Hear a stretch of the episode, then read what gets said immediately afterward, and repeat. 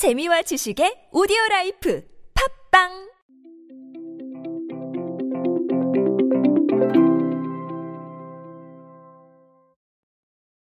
여러분에게 fun한 재미는 얼마나 큰 가치가 있습니까?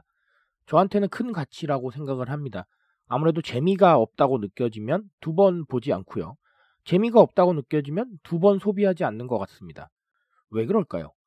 우리의 호기심과 우리의 정서적 만족감을 채워주는 부분에서 이 재미라는 게 상당한 비율을 차지하고 있기 때문이라고 봅니다. 그러다 보니 이런 재미를 공략하기 위한 노력이 대중문화 트렌드 그리고 소비 트렌드 내에서 많이 이루어지고 있는데요. 오늘은 그런 이야기들 하나 더 해보도록 하겠습니다. 안녕하세요. 인사이 시대에 그들은 무엇에 지갑을 여는가의 저자 노준영입니다. 여러분들과 함께 소비 트렌드와 대중문화 트렌드 이야기 쉽고 빠르고 정확하게 알아보고 있습니다. 하이트 진로가요, 여러분 오리온하고 협업을 했습니다. 아니 하이트 진로가 왜 오리온하고 협업을 해? 라고 하실 수도 있는데 소주 신제품 아이셔에 이슬이 출시가 됐습니다. 아이셔 뭔지 아시죠, 여러분? 그 chewing candy인데 그 굉장히 신맛 아시죠? 어, 그 제품입니다. 소비 과정에서 재미를 찾는 funsumer를 공략하기 위해서 만들었고요. 제품은 상큼한 레몬 맛과 신맛을 더해서 기존 소주에서 느낄 수 없었던 색다른 맛을 냈다고 합니다. 알코올 도수는 12% 정도라고 하네요. 어, 기존의 하이트 진로가 자몽에 이슬도 있었고, 뭐 청포도에 이슬, 자두에 이슬도 있었는데, 아이셔에 이슬로 과일 리큐르 lineup 4종을 완성했다. 뭐 이렇게 얘기를 전했습니다. 이 제품을 선택을 할지 안 할지의 문제는 사실 소비자에게 달려 있다고 봅니다. 저는 이런 제품이 출시되는 게 중요하다고 봐요. funsumer죠. 아이셔에 이슬이라는 단어 자체도 흥미롭지만 아이셔와 협업을 했다는 사실도 흥미롭습니다. 주류 회사가 이 캔디와 협업을 했다는 것 자체가 상당히 흥미롭게 다가가잖아요. 컨슈머를 공략하는 방법, 이렇게 특별한 콜라보로 이루어질 수 있습니다. 그렇다면 우리 컨슈머에 왜 주목하고 있을까 아셔야겠죠. 첫 번째는 너무나 당연하지만 관심 환기에 좋습니다. 제가 늘 강조드리지만 모두가 취향이 다릅니다. 모두가 생각이 다르고요. 모두가 원하는 제품이 달라요. 그러다 보니까 점점 많은 제품을 공급해서 개인화의 시대로 나아가야 되는데 가장 큰 문제는 뭘까요?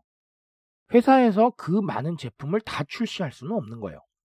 그 많은 취향에 어울리는 제품을 일일이 다 출시할 수가 없는 겁니다. 그래서 최대한 반영을 하려고 노력은 하지만 또 다른 방법이 뭐가 있을까 고민을 하게다 보니까 바로 이런 펀슈머를 공략하는 흥미로운 콜라보 제품들을 생각해내게 된 게 아닌가라고 저는 보고 있습니다. 아무리 관심사가 다르더라도 특별한 콜라보나 특별한 재미가 있는 제품은 한 번쯤 눈길을 주게 마련이죠. 그런 식으로 관심사가 조금 다르더라도 관심을 환기하는 데 까지 걸리는 시간을 조금은 단축시켜 줄 수 있다라는 겁니다.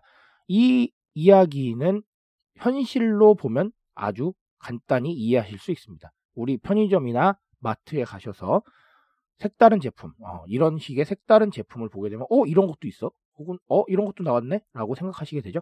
어, 그런 부분을 노리는 게 바로 펀슈머의 개념이고, 펀슈머의 가치다라고 생각하시면 될 것 같습니다. 즉, 다양한 관심사를 기반으로 여러 가지를 선보이는 과정 속에서 조금 더 흥미를 빨리 유발할 수 있는 방법을 찾아가는 것. 그것 중에 하나가 바로 펀슈머 공략이다라고 보시면 될 것 같습니다. 또 다른 하나는 SNS 최적화요. 저는 그렇게 봅니다. SNS에서 우리가 소통을 하고 뭔가를 올리고 하는 과정에 있어서 펀슈머를 공략하는 게 상당히 좋은 결과를 낼 수 있다라고 말씀을 드리고 싶어요. 우리는 신기하고 재미있으면 SNS에 인증을 합니다. 특히나 MZ 세대들은 SNS에 최적화되어 있기 때문에 정말 많은 것들을 인증하고 있고 또 신기한 걸 보면 꼭 올리곤 합니다. 그러다 보니까 SNS에 기존에 보지 못했던 새로운 제품들 그리고 이런 펀슈머 아이템 신기한 것들이 생기면 계속해서 사진이나 영상이 올라오게 돼요. 이런 상황은 우리에게 어떤 부분을 줍니까? viral이죠. 그렇죠? 네. 자동적인 바이럴 효과를 주는 겁니다. 그분들이 그냥 올리시겠어요? 해시태그도 다시고 또 인증하면서 여러 가지 사진이나 여러 가지 영상을 올리시겠죠? 그런 식으로 우리의 제품이나 브랜드가 바이럴 되어 나가는 겁니다.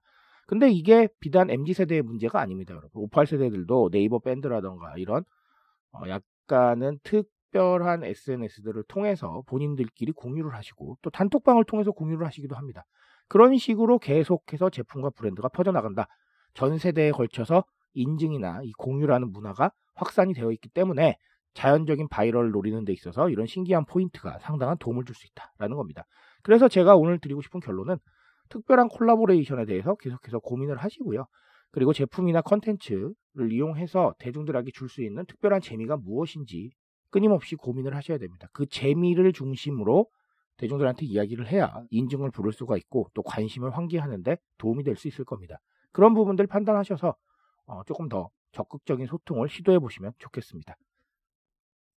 트렌드에 대한 이야기 언제나 저와 함께 하십시오. 제가 소비부터 대중문화에 이르기까지 모든 트렌드 짚어드리고 있습니다. 그 트렌드 참고하셔서 여러분들 새로운 방향성 만들어 가시는데 도움이 되시기 바랍니다. 오늘도 내일도 저는 더 노력하겠습니다. 오늘도 트렌드 인사 되십시오. 감사합니다.